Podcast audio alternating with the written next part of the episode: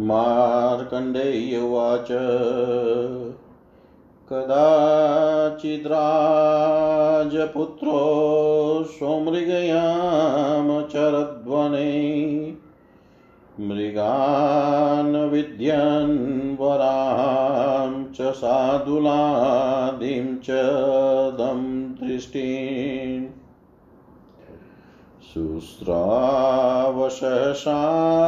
शब्दं त्राहि त्राहीति योषित विक्रोशन्त्याशु बहु शोभयगदगद्वमुच्यके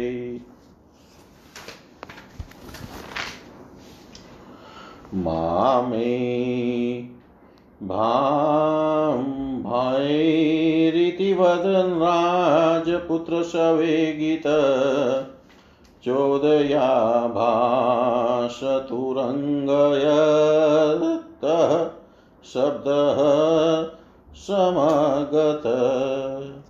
ततश्च चाप्सापि चुक्रोशकन्यका विजने वने गृहीता धनुपुत्रेन्द्रिडकेशै न मानिनि। करन्धम सुतरस्याहं भार्या चाहं वीक्षित हरत्यनार्यो विपिने पृथिवीशस्य धीमत। यस्य सर्वे महिपालास्तथा गन्धर्वगुम्यका न समर्था पुरस्थातु तस्य भार्या धृतास्म्यहम्। यस्य मृत्योरीव क्रोधशक्रस्यैव पराक्रम करन्दमसुतस्यैषा तस्य भार्या धृतास्म्यहम् मार्कण्डेय्य उवाच इत्याकर्ण्यमहिपालतनयः ससरासनी चिन्तयामास किमिदं मम भार्यात्र कानने मायेयं रक्षसा नूनं दुष्टानां काननोकसाम् अथवा गत एवाहं सर्ववेतस्यामि कारणम् मार्कण्डेय उवाच। त्वरितशततो गत्वा ददसाति मनोरमा। कानने कन्यकामेकां सर्वालङ्कारभूपिता। गृहीतां धनुपुत्रेण दृढकेशेन दण्डिना। त्राहि त्राहीति करुणं विक्रोशन्त्यै पुनः पुनः मामैरिति सतामहतोऽशिति चन्तं वदन् शासति मामहि दुष्ट को दुयेत करं धमे यस्य प्रतापावनता भूविशर्वै महीक्षित ततस्तमागतं दृष्ट्वा ग्रहीतवरकार्मुकम् मान्त्रा मां त्राहि त्राहित्याहतनुवङ्गीर् हृतास्मिशेति चास्कृत राज्ञकरन्दमस्याहं सुसाभार्याप्यवीक्षितृतास्मि तेन दुष्टेन शनातानाथवदने मार्कण्डेय उवाच। ततो विं वृषे वाक्यमवीक्षित् स तथोदितम् कथमेषा हि मे भार्याश्नुषाता तस्य वा कथम् अथवा मोचयाम्येतां तनविं वेत्स्यामि तत्पुनः क्षतरियै धार्यते शस्त्रमात्तानात् प्राणकारणात् ततः क्रुधोऽब्रवीद्विरोदानवं तं सुदुर्मतिम् जीवनगच्छ विमुच्यै नामन्यतान् भविष्यसि। ततः सतां विहायो चैदण्डमुत्क्षिप्य दानव तमप्यधावत्सोऽप्यनं सर्ववैरवाकीरत् स वार्यमाणो बाणो वेदानवोऽतिमदान्वित राजपुत्रया चिक्षेपदण्डं सकुशुतावृतम् तमापतन्तं चिच्छेदशरे भूपसुतस्तत सोऽप्यासन गृहीत्वोर्चैद्रुममाजो वयौ स्थित। सृजत शरवर्षाणि तं ततो द्रुमम् स च तं तिलश्च चक्रे बलकार्मुकमोचिते ततक्षिक्षेप च शिलां राजपुत्राय दानव शाशी मोगापपातो व्यामुञ्जिता तेन लाघवा राजपुत्राय कुपितो यद्यदि तत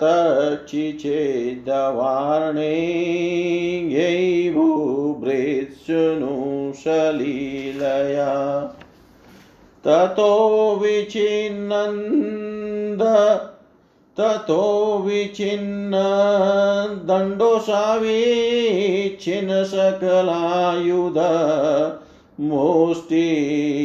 स्मृध्यम्य शक्र शक्रोधो राजपुत्रमधावत तस्यापतत एवा शौकरन्धमसूतशिर। चित्वा वेतसपत्रेण पातयामाशु वै भुवि। तस्मिन्निविनिहते देवे दानवै दुष्टचेष्टिते करन्दमसुत सर्वे साधु साध्विति भाषित वरं वृणीष्वेति तदा देवेरुक्तो नृपात्मज। वव्रै पुत्रं महावीर्यपितुप्रियचिकित्सया देवा ऊचु भविष्यति हि ते पुत्रश्चक्रवती महाबल। अस्यामेव हि कन्यायां मोक्षितायां त्वया नग। राजपुत्र उवाच पित्राहं सत्यपाशेन बधैच्छाम्यहं सुतं राजभिनिजितेनाज्योत्यक्तो मेदारसङ्ग्रह साच मे यावता त्यक्ता विशालनृपते सुता तया च मत्कृते त्यक्तो मामृते नरसङ्गम। तत कथं या तत कथं तां पाशाद्या विशालतनयामहं। नृशंसात्मा करिष्यामि अन्यनारी परिग्रहम् देवा ऊचु इयमेव हि तेभ्यार्याश्लाद्यते या त्वया सदा। विशालस्य सुतासु भृस्तोत्कृतया स्थितातप। अस्यामुत्पत्स्यते वीरसप्तद्वीपप्रसादक यष्टायज्ञसहस्राणां चक्रवर्ती श्रुतस्तव मार्कण्डेय उवाच इत्युचार्य यदुययुदेवा करन्धं सुतं द्विज सोऽप्याहतां तदा पत्नीं कथ्यतां भिरुकित्विदम् सा चास्मे कथयामास त्यक्तां भवता पद त्यक्तबन्धुजना अरण्यं निर्वेदात् समुपागता अन्नाहन्त अत्राहन्तपशवीरक्षीणप्रायं कलेवरं त्यक्तु कामाश्रमभ्यैत्य देवदूतेन वारिता भविष्यति च पुत्रस्ते चक्रवती महाबल, प्रीणयस्यति यो देवाना, देवान् सुरां च हनिष्यति। इति देवाज्ञया तेन देवदूतेन वारिता।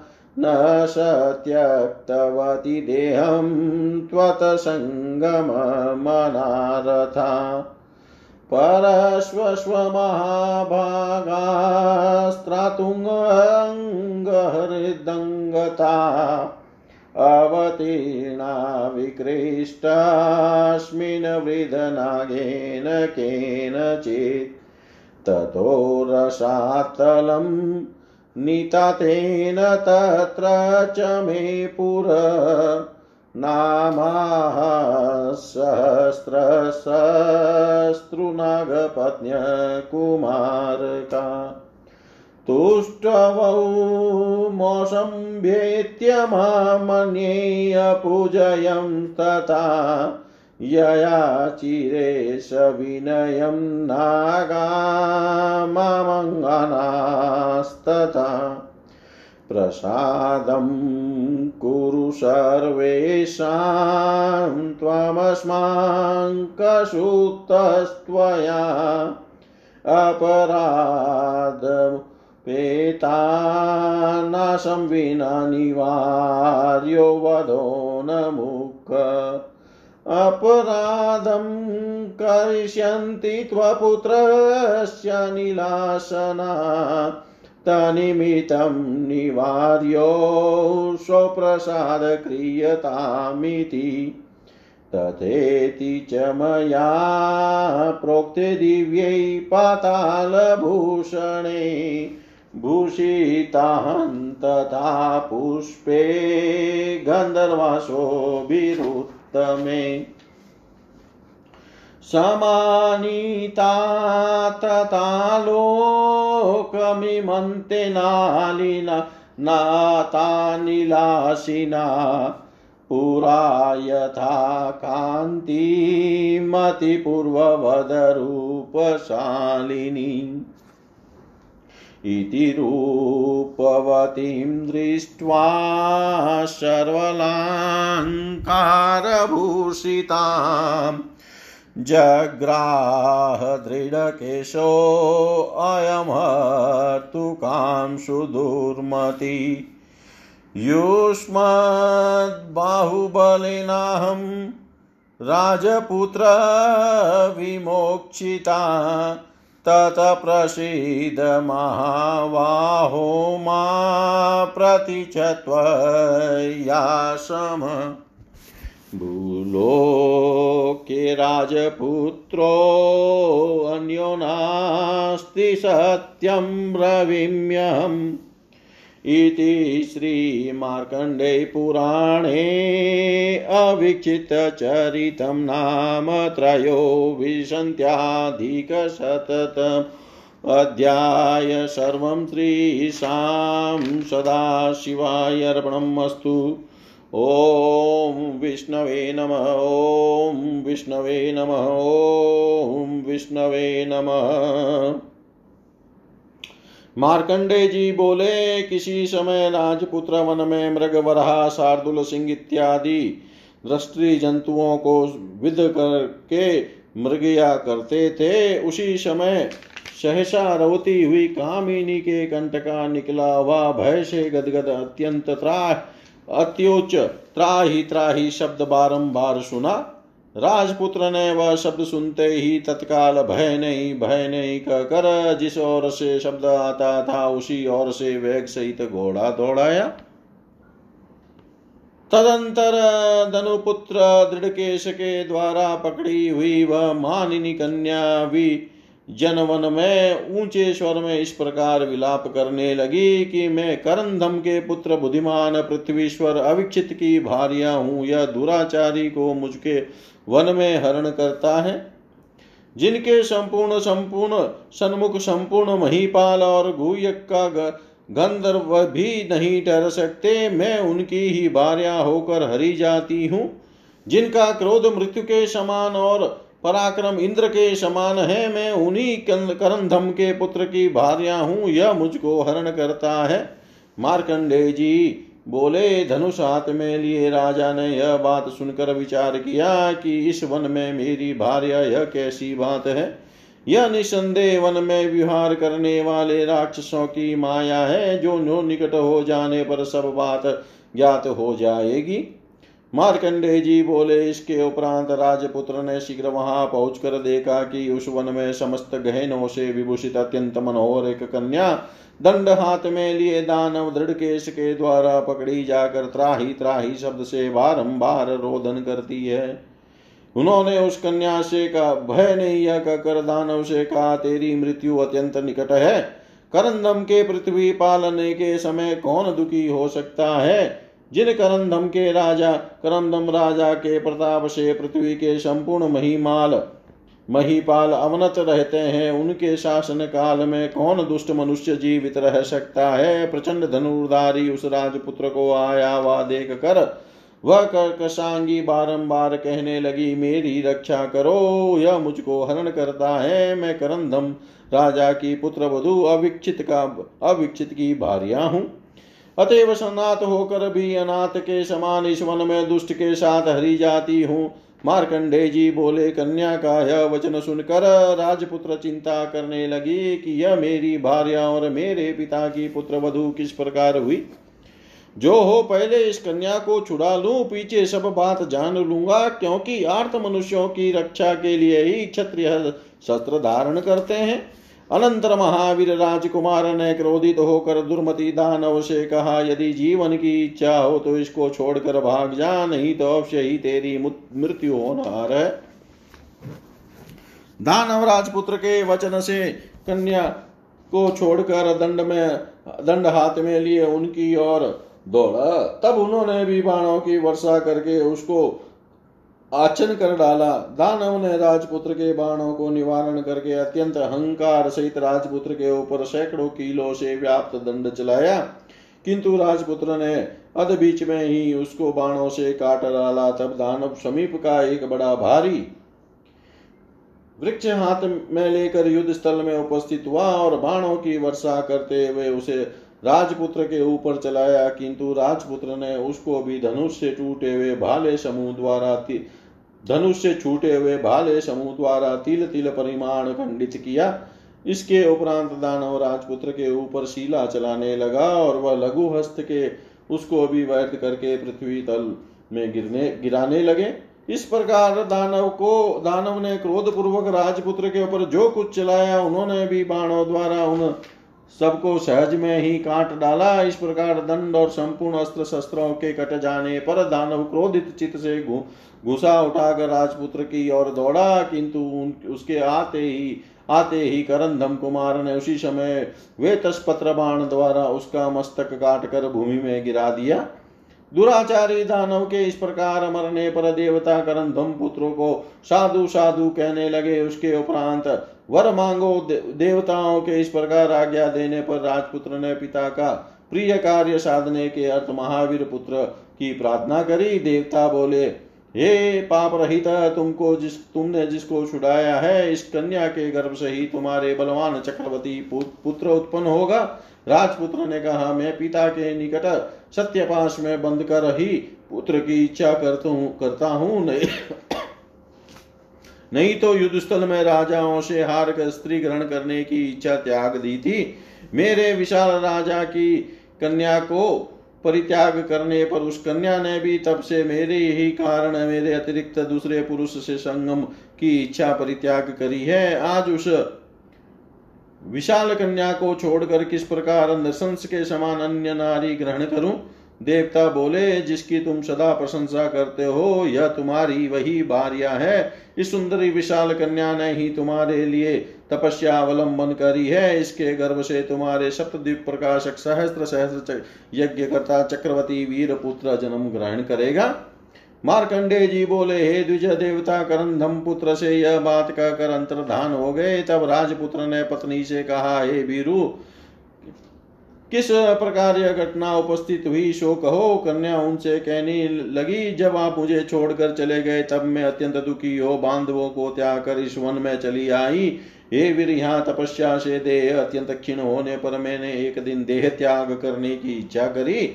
उसी समय एक देवदूत ने आनकर मुझको निवारण किया। उसने कहा, तुम्हारे महाबलवान चक्रवर्ती पुत्र होगा। वह पुत्र असुरों का हनन करेगा और देवताओं की प्रीति संपादन करेगा। अतएव देवताओं की आज्ञा से तुम प्राण त्याग मत करो। इस प्रकार निवारित होकर मैं भी उस काल आपके संग मिलने की आशा से जीवन त्याग नहीं कर सकी। परसों के दिन में गंगा रथ में जाकर वहाँ स्नान करने को उतरी थी। उसी समय कोई बूढ़ा नाग मुझको खेच कर रसातल में ले गया। जब मैं रसातल में पहुँची तो वहाँ शस्त्र शस्त्र नाग नाग पत्नी और कुमार गण मेरे सन्मुख स्थित हो। कोई पूजा और कोई स्तुति करने लगा। इसके पीछे नाग और नाग पत्नियों ने विनय सहित मुझसे प्रार्थना करी, आप हम सबके ऊपर अनुग्रह कीजिए।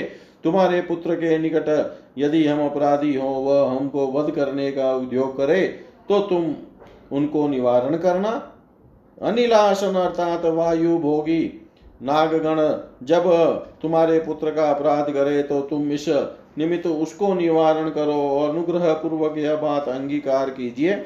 जब मैंने यही हो कहकर स्वीकार किया, तब दिव्य पाताल भूषण मनोहर गंध वस्त्र और पुष्पादि द्वारा मुझको भूषित करके सर्पगण पृथ्वी में रख गए, तब मैं पूर्व के समान कांतिमती और रूपवती हो गई। मुझको इस प्रकार सब गहनों से विभूषित रूपवती देख कर दुर्मति दृढ़ केश ने हरण हरण की इच्छा से मुझको पकड़ा था। हे राजपुत्र, मैंने आपके ही बाहुबल से इस समय छुटकारा पाया है, अतएव हे महाबाहो, अनुग्रह करके मुझको ग्रहण कीजिए। मैं सत्य ही कहती हूँ कि पृथ्वी तल में आपके समान गुणशाली अन्य राजपुत्र नहीं है। ॐ पूर्णमद पूर्णमिदं पूर्णात् पूर्णमुदच्यते। पूर्णस्य पूर्णमादाय पूर्णमेवावशिष्यते। ॐ शान्ति शान्ति शान्ति।